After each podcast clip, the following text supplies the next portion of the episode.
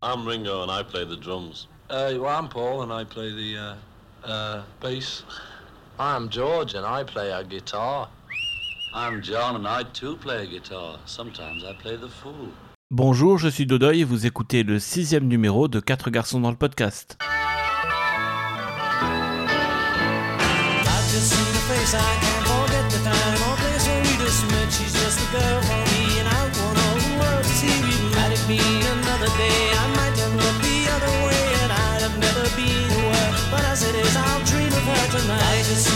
Eh bien, nous voici de retour pour un nouvel épisode.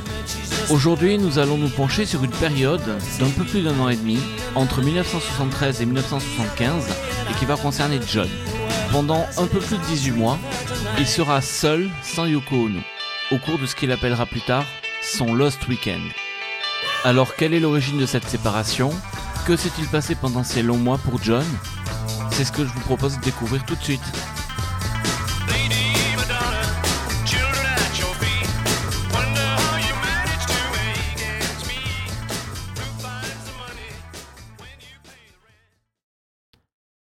Notre histoire commence le 7 novembre 1972.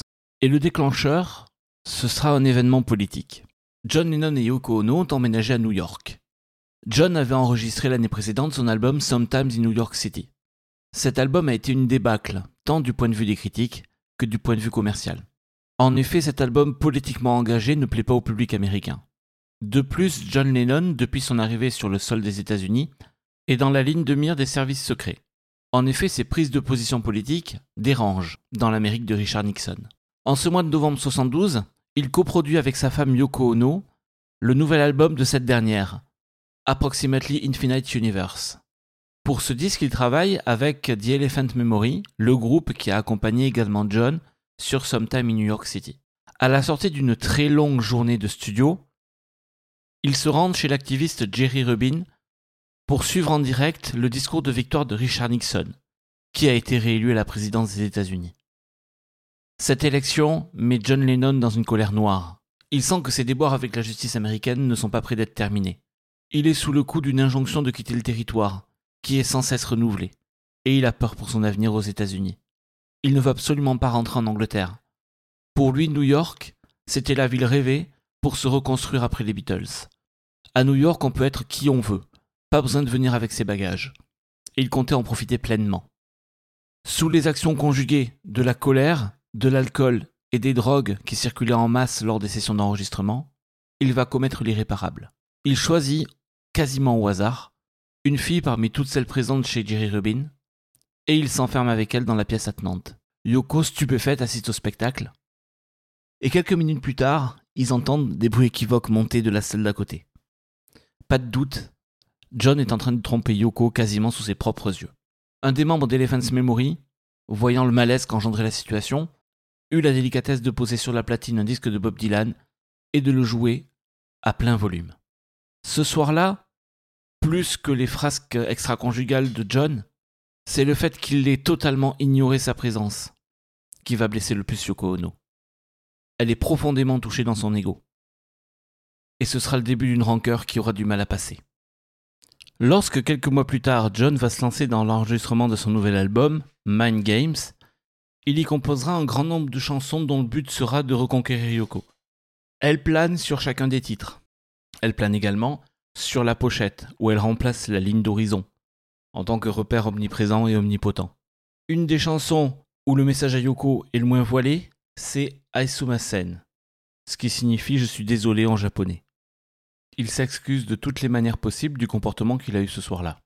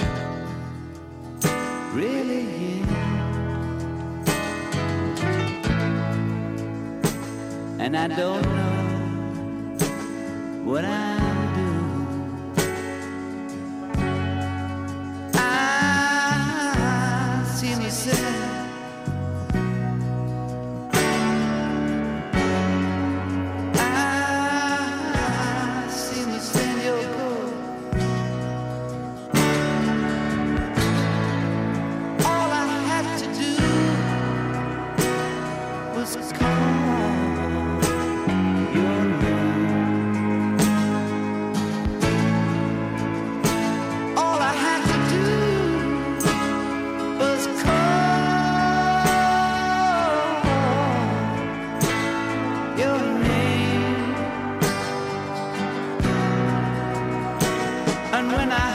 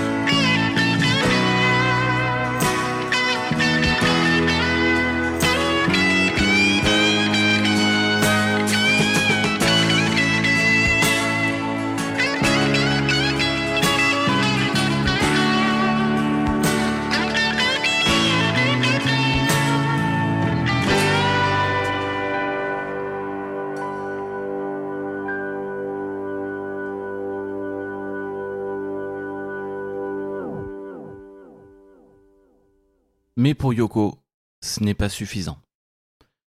Elle envisage alors l'inenvisageable il y a encore quelques mois. Se séparer de John, d'une manière plus ou moins définitive. Dans un premier temps, elle va lui demander de déménager. John se refuse à l'idée. Alors elle va utiliser un stratagème. Elle a repéré dans les assistantes qui officiaient pendant l'enregistrement de Mind Games une jeune chinoise du nom de Mei Peng.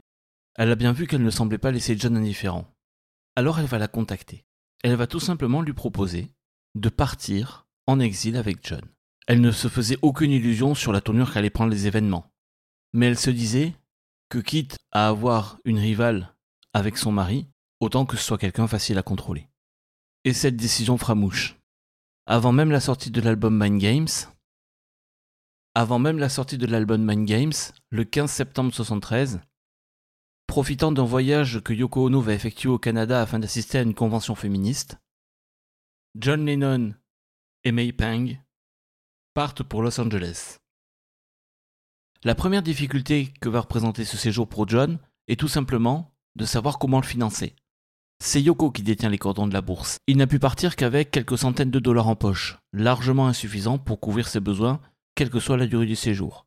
Il va prendre alors deux décisions. La première, c'est de contacter Capitol, la maison de disques qui est en charge de la gestion de ses droits aux États-Unis, et de demander une avance. il aura 10 000 dollars. La deuxième décision va être de contacter Ringo Starr pour lui vendre sa maison anglaise à Tittenhurst Park, là où il avait composé l'album Imagine. Une fois les soucis financiers de côté, il est temps de vivre la grande vie.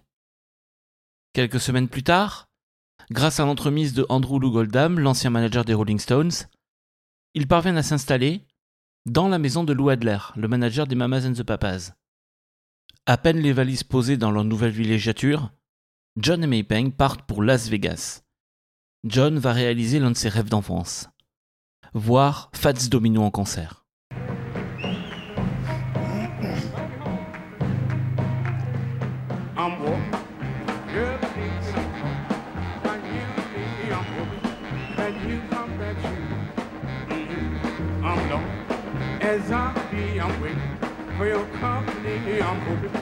That you come back to me. Now what you gonna do when the wind dry? You're gonna run away and hide, and I'm gonna run right by your side. And you pretty baby, I'll even down boy. Girl, need not talk. But you and me, I'm hoping that you come back here. En regardant son idole se produire sur scène, John Lennon a eu une idée.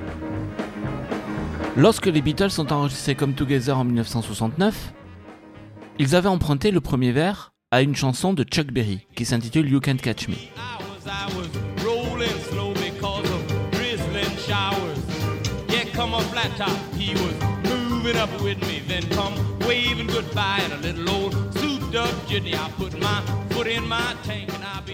À vrai dire, ils n'avaient pas emprunté que les paroles. Ils avaient aussi gardé les motifs rythmiques, bien que le rythme général ait été ralenti. Le détenteur des droits de publication, Maurice Levy, avait donc intenté un procès aux Beatles et à John en particulier, puisqu'il était le compositeur principal de la chanson. Pour éviter de repartir à New York et de faire un procès, ils ont convenu d'un arrangement. John enregistrerait trois titres appartenant au catalogue, dont Maurice Levy était le propriétaire. Et en consultant ce catalogue, il s'est rendu compte que de nombreuses chansons qu'il avait l'habitude d'interpréter depuis le début des Beatles en faisaient partie. Il s'est donc dit, plutôt que de se limiter à trois chansons et à ce catalogue-là, je vais consacrer tout un album aux racines du rock and roll. Le projet s'intitulait Roots, racines en anglais. Et pour produire cet album, le choix était tout trouvé. Ce serait Phil Spector. Il avait déjà travaillé avec lui, principalement sur l'album Let It Be. Il va donc rencontrer Phil, et les deux compères se mettent d'accord pour commencer les sessions en octobre 1973. Ils se rendent dans les anciens studios de Charlie Chaplin, que la maison de disques AM avait transformé en studio d'enregistrement pour musiciens. Les sessions sont une véritable catastrophe. Outre le fait que la drogue et l'alcool coulent à flot, Phil Spector est complètement incontrôlable. Il est déjà en proie à des difficultés psychologiques. Un jour, il se ramène dans le studio avec une grande veste de boucher maculée de sang. Personne n'est en mesure de savoir si le sang est vrai ou faux, et Phil laisse volontairement planer le doute. Et lorsque John s'étonne de voir Phil arriver dans un tel accoutrement, ce dernier sort un revolver et menace de lui tirer dessus. Ce à quoi John répond S'il te plaît, tire-moi dessus si tu veux, mais je t'en supplie, ne me rends pas sourd. Phil répond en tirant deux coups de feu en l'air. L'alcool et la drogue font dire et faire des choses assez étranges parfois. Un jour, alors que John et Phil sont en train d'écouter les résultats de la session d'enregistrement dans la salle de contrôle, Phil renverse une bouteille entière de vodka sur la console de mixage. Immédiatement, les artistes sont expulsés du studio et leur contrat d'enregistrement est révoqué. Il faut alors trouver un studio où se rabattre pour terminer les sessions. Ce sera à New York, au studio Record Plant. John n'est pas très heureux de repartir à New York, mais il veut mener ce projet à bien. C'était sans compter une nouvelle frasque de Phil Spector. Ne supportant pas que John lui tienne tête, un jour, il disparaît, purement et simplement, avec les bandes de l'album. John ne réussit pas à remettre la main dessus, et lorsque le 31 mars 1974, Phil Spector a un accident de la route qui va le laisser dans le coma, le projet est repoussé au calendrier grec. Quelques mois plus tard, en 75, Phil restituera les bandes de l'album. John le finira et il sortira sous le titre Rock and Roll. À côté de reprises de Gene Vincent, de Fats Domino, de Chuck Berry, de Sam Cooke, de Buddy Holly, on retrouvera cette magnifique version du Stand By Me de Benny King.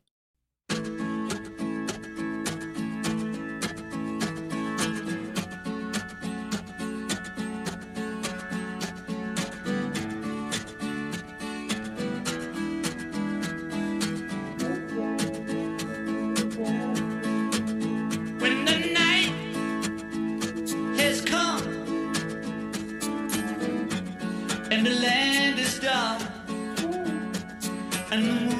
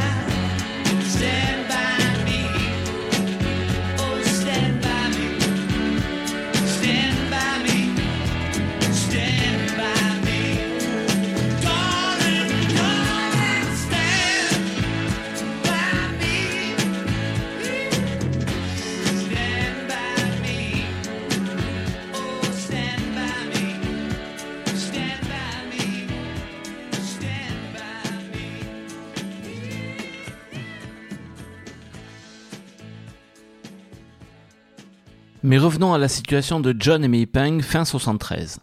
Comme prévu, ils sont devenus amants. Mais John alterne des phases de forte euphorie, où il compte bien profiter de son célibat retrouvé, une situation qu'il n'avait pas connue depuis 20 ans, et des phases de forte dépression, où il supplie Yoko de le reprendre. Mais celle-ci tient bon. Tant et si bien qu'il se demande ce qu'il fait là avec Mei Peng. Il essaye donc de se séparer d'elle mais c'est un petit peu difficile. Avec la complicité de ses amis, notamment Harry Nilsson, il va être logé pendant quelque temps dans la maison de Cher. Et là, un ami va venir lui rendre visite pour lui remonter le moral. Cet ami, c'est Mick Jagger. En remerciement, fin 73, ils vont s'enfermer dans un studio et John va produire une chanson pour Mick. Ce sera Too Many Cooks.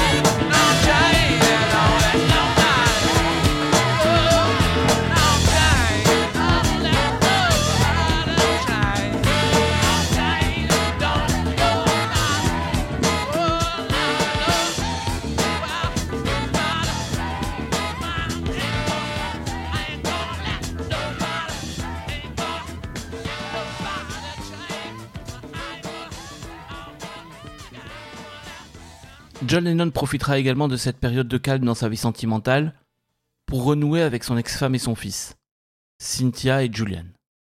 Ils partagent de longues journées à Disneyland par exemple. Et Julian se souviendra plus tard de cette période comme de celle où il a été le plus proche de son père. Le 31 décembre, Harry Nilsson, Keith Moon, Mick Jagger, Ringo Starr et John Lennon se retrouvent dans la grande maison du producteur des Mamas and the Papas pour célébrer la nouvelle année dans une débauche d'alcool et de drogue. Et à partir de là, John commencera à sombrer. Bien sûr, tous n'étaient pas dépendants de la même manière ni au même degré. Mais entre Harry Nilsson et John Lennon, c'est la course à qui sombrera le plus vite. Et le retour de May Pang quelques temps plus tard n'y fera rien. John Lennon est devenu complètement addict à l'alcool. Le paroxysme de cette addiction aura lieu malheureusement pour John en public. Ce sera la soirée du 12 mars 74. Ils sont attablés aux troubadours avec une bande d'amis, dont Harry Nilsson, qui ce soir-là va l'introduire un magnifique cocktail qui s'appelle le Brandy Alexander. John en devient immédiatement très friand. Malheureusement, ce soir-là, il va en consommer plus que de raison. Tant et si bien qu'au beau milieu du spectacle des Smothers Brothers, qui se produisait ce soir-là, il va se lever et les traiter de tous les noms. Il va provoquer un véritable esclandre au sein du club. Et donc John, Harry et toute leur petite bande seront expulsés manu militari sur le trottoir du troubadour. Là, John va être reconnu par des passants, qui vont l'interpeller, alors qu'il se dirige vers le parking pour récupérer sa voiture. En les entendant, il va se retourner dans une colère noire, et va essayer de revenir vers eux pour en découdre. Il est arrêté par Harry Nilsson, qui le jette dans sa voiture. Là, John va complètement péter les plombs. Il frappe Harry et les autres passagers du véhicule, et il va détruire à coups de pied l'une des vitres de la voiture. Il hurle, il veut sortir par la fenêtre pour aller régler leur compte à ses fans mécontents. Bien sûr, deux jours plus tard, les photos feront la une des journaux. C'est une bien mauvaise publicité pour l'ancien Beatles, qui s'en serait bien passé? Je rappelle qu'il était toujours sous la menace d'une procédure d'expulsion des États-Unis. Heureusement, Harry et John ne partageaient pas uniquement une passion commune pour le Brandy Alexander. Ils avaient aussi des atomes crochus en matière de musique. C'est donc tout naturellement qu'Harry va proposer à John de produire son nouvel album, intitulé Pussycats. Une fois rentré en studio, de la... Une fois rentré en studio, si l'on se réfère au dire de personnes présentes, on avait l'impression que l'alcool coulait au robinet et que la cocaïne était présente comme le sucre par pack de 1 kg. Les sessions se déroulent tant bien que mal. Elles ne sont pas très productives, les deux protagonistes étant souvent dans un état assez étrange.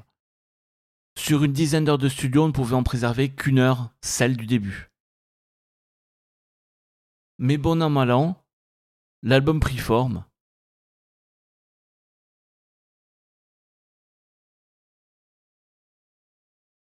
Mais malgré tout, l'album prit forme. Et les sessions d'enregistrement se sont étendues de mars à mai 74 pour une parution en août.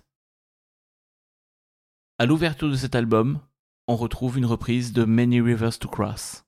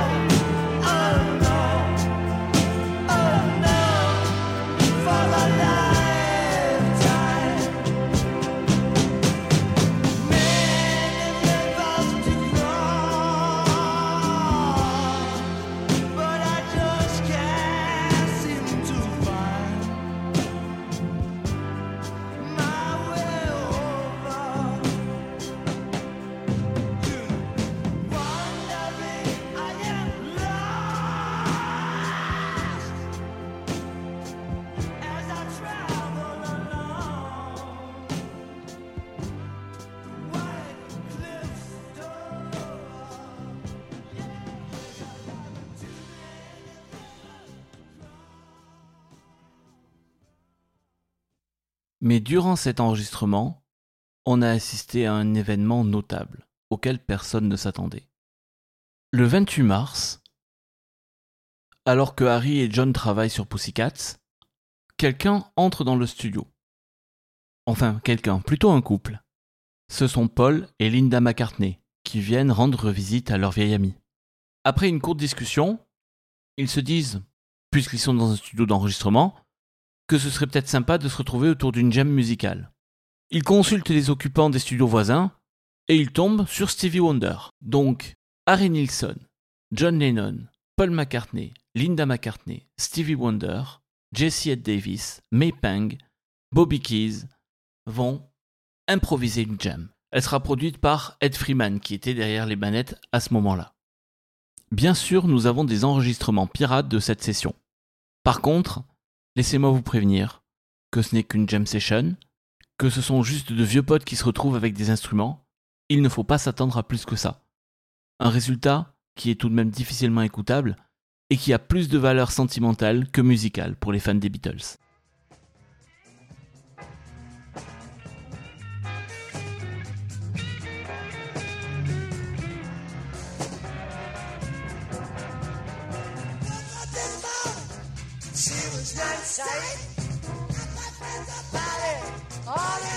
In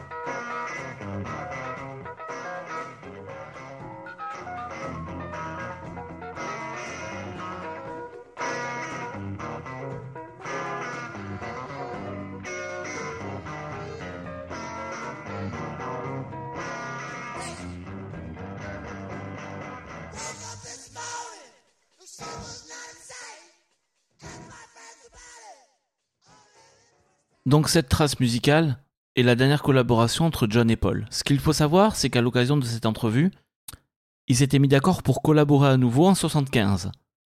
Et ils se sont quittés, pleins d'espoir quant à leur collaboration future. Pour John, les sessions de l'enregistrement de Pussycat sont de pire en pire. Il ne peut plus supporter Harry Nilsson. Pour essayer de sauver les meubles, il choisit même de rentrer vivre à New York et de prolonger les sessions d'enregistrement là-bas. Mais c'est un fiasco complet. Donc, il va finir le travail, tant bien que mal, et décider de complètement couper les ponts avec Harry Nilsson. Et par la même occasion, de se sevrer de l'alcool. Pour effacer le mauvais souvenir de ces dernières sessions, il enchaîne directement avec le travail sur son futur album, qu'il choisira d'intituler Walls and Bridges. Au début des enregistrements de ses maquettes, il reçoit une visite d'un autre sujet de Sa Gracieuse Majesté, Elton John, qui est un grand fan. Ils se sont à peine croisés et n'ont jamais collaboré ensemble. Ils profitent donc des sessions d'enregistrement pour faire un peu connaissance. Elton John demande à John Lennon l'autorisation de faire une reprise d'une chanson des Beatles. Ils se mettent d'accord pour qu'Elton reprenne Lucy in the Sky with Diamonds, ce qui sera fait un petit peu plus tard. Mais parmi les démos que John lui fait écouter ce jour-là, une chanson attire particulièrement son attention. Elle s'intitule Whatever Gets You Through the Night. C'est une chanson très dansante avec un accompagnement de piano. Elton John serait l'interprète idéal pour un duo. Ils se mettent immédiatement au travail et enregistrent la chanson en une journée. Elton John est complètement satisfait du résultat. John Lennon un peu moins. Il pense que cela fera une bonne chanson d'album, mais qu'il n'y a aucune raison qu'un duo masculin de surcroît fasse un tube. Il ne sent pas le potentiel de cette chanson-là. Mais Elton John insiste. Il faut que la chanson sorte en single. Et pour mettre du poids, il va faire une proposition à John Lennon. Si Whatever Gets You Through the Night sort en single et qu'elle atteint la première place des charts américains, Alors John Lennon s'engage à monter sur scène lors d'un concert d'Elton John. John Lennon, pensant ne pas prendre trop de risques, accepta immédiatement le compromis. Les sessions de Walls Bridges se sont poursuivies jusqu'à l'enregistrement. Les sessions de Walls Bridges se sont poursuivies. Et quelques semaines plus tard, l'enregistrement touche à sa fin. La sortie de l'album est prévue pour septembre. Et Whatever Gets You Through the Night sera le premier single et sortira le 23 septembre, trois jours avant la sortie de l'album. Le 24 août, John et May Peng s'envolent pour Los Angeles pour aider son vieil ami Ringo Starr, qui enregistre son nouvel album et qui est à la recherche de chansons pour le terminer. John va donc lui en écrire une et la produire.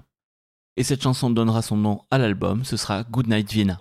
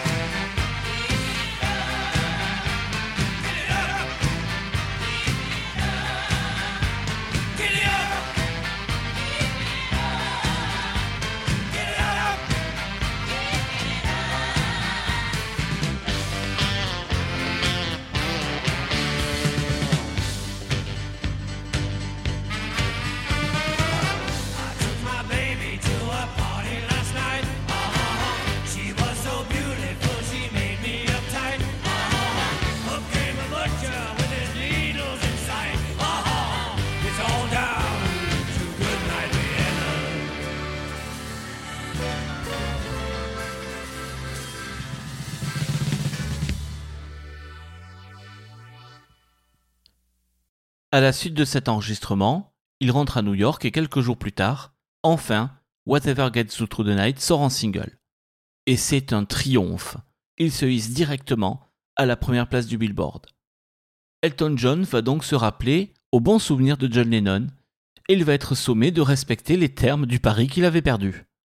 John Lennon a rejoint Elton John pour trois jours de répétition et le soir de Thanksgiving, le 28 novembre 1974, sur la scène du Madison Square Garden, devant 20 000 personnes, Elton John a fait l'annonce suivante. Thanksgiving. We thought we'd make tonight a little bit of a joyous occasion uh, by inviting someone up with us onto stage. And uh, I'm sure he will be no stranger to anybody in the audience when I say it's our great privilege and your great privilege to see and hear Mr. John Lennon.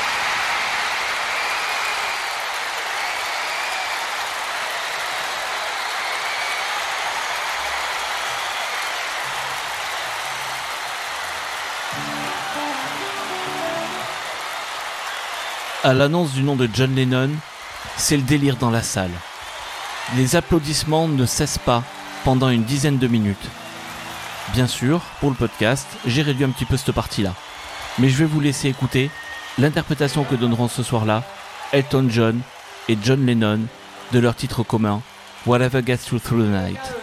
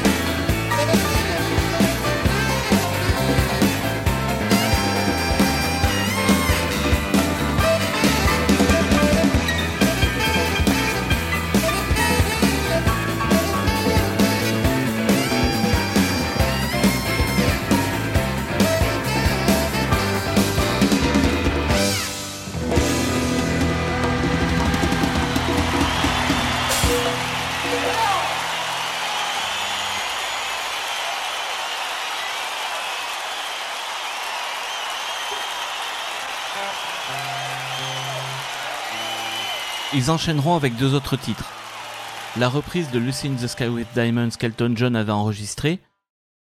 Et enfin, une chanson que John Lennon qualifiera comme écrite par la plus célèbre de ses ex, I Saw Her Standing There, écrite bien sûr par Paul McCartney. Personne ne le sait encore, mais ce sera le dernier concert de John Lennon. Dans les coulisses, deux surprises l'attendent. Tout d'abord, George Harrison, qui assistait au concert, est venu lui proposer de le rejoindre quelques mois plus tard sur la scène du Madison Square Garden pour faire un duo avec lui. John Lennon accepte, sans sourciller. La deuxième surprise est un petit peu plus grosse. En effet, Yoko Ono a assisté au concert en catimini. Et elle est venue voir John. Ils vont avoir une longue discussion ce soir-là. Et elle semble ne plus être si fermée que ça à le récupérer. C'est donc plein d'espoir que ce soir-là, John rentre dans son nouvel appartement à New York. Le 29 décembre 1974, alors que John est avec son fils Julian à Disneyland, au village polynésien, à l'hôtel, va être signé un des documents les plus importants de l'histoire du rock. En effet, ce jour-là, John va signer la dissolution des Beatles. Ses trois compères avaient déjà signé, il ne manquait plus que sa signature. Il avait demandé à ce que le contrat soit revu à cause d'une clause qui lui était particulièrement défavorable dans le contexte du droit américain, les trois autres vivant toujours en Angleterre. Lorsqu'il a appris que John avait finalement signé la dissolution, George se ravisa et retira l'invitation qu'il lui avait fait de participer au concert au Madison Square Garden. L'année 75 s'annonce donc sous les meilleurs auspices pour John.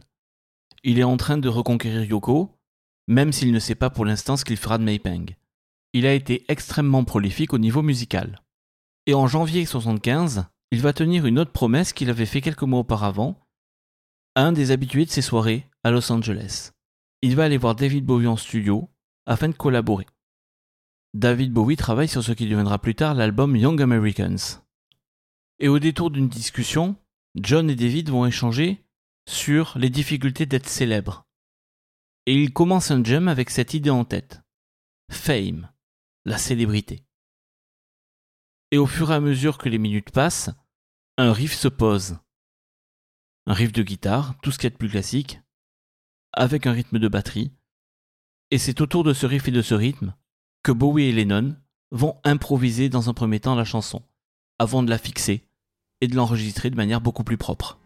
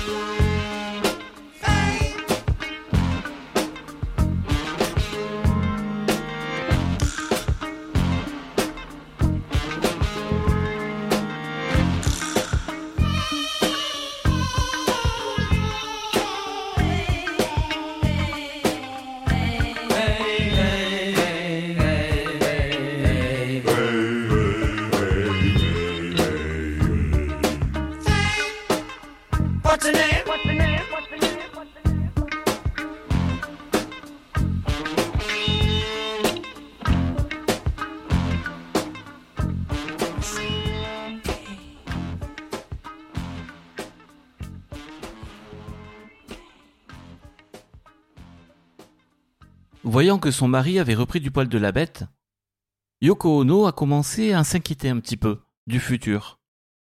Effectivement, il se sentait bien avec Mei Pang, mais elle voulait le récupérer. Elle appela tout simplement Mei Pang pour lui annoncer ses intentions. Mei Pang n'était pas tout à fait d'accord et pensait que John allait refuser de repartir avec Yoko. Mais Yoko avait encore un tour dans son sac.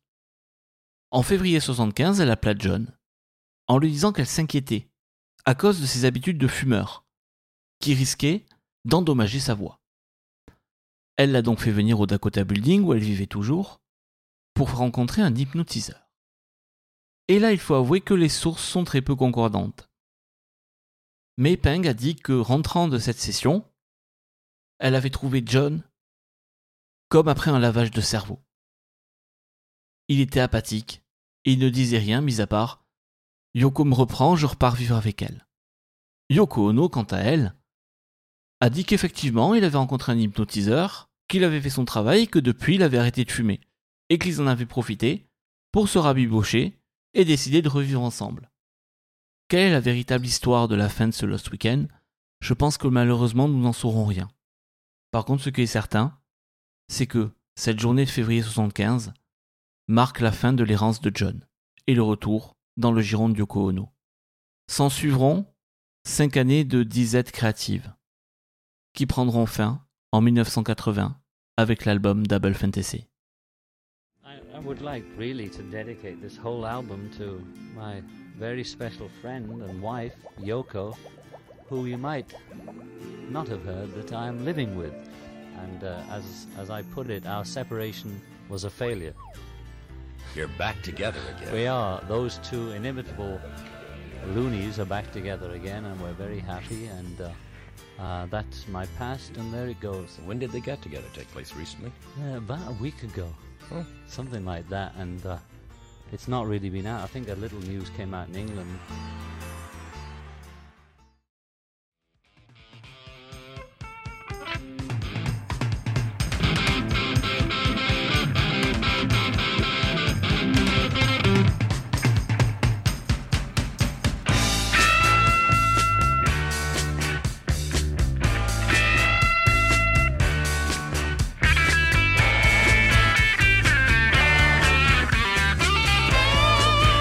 C'est ainsi que s'achève ce sixième épisode de 4 garçons dans le podcast.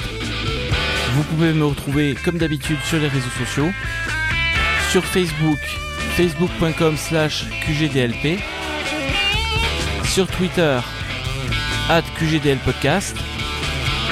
N'hésitez pas à laisser des avis et des étoiles sur iTunes, ça fait toujours plaisir. Et je vous retrouve la semaine prochaine pour une nouvelle pépite.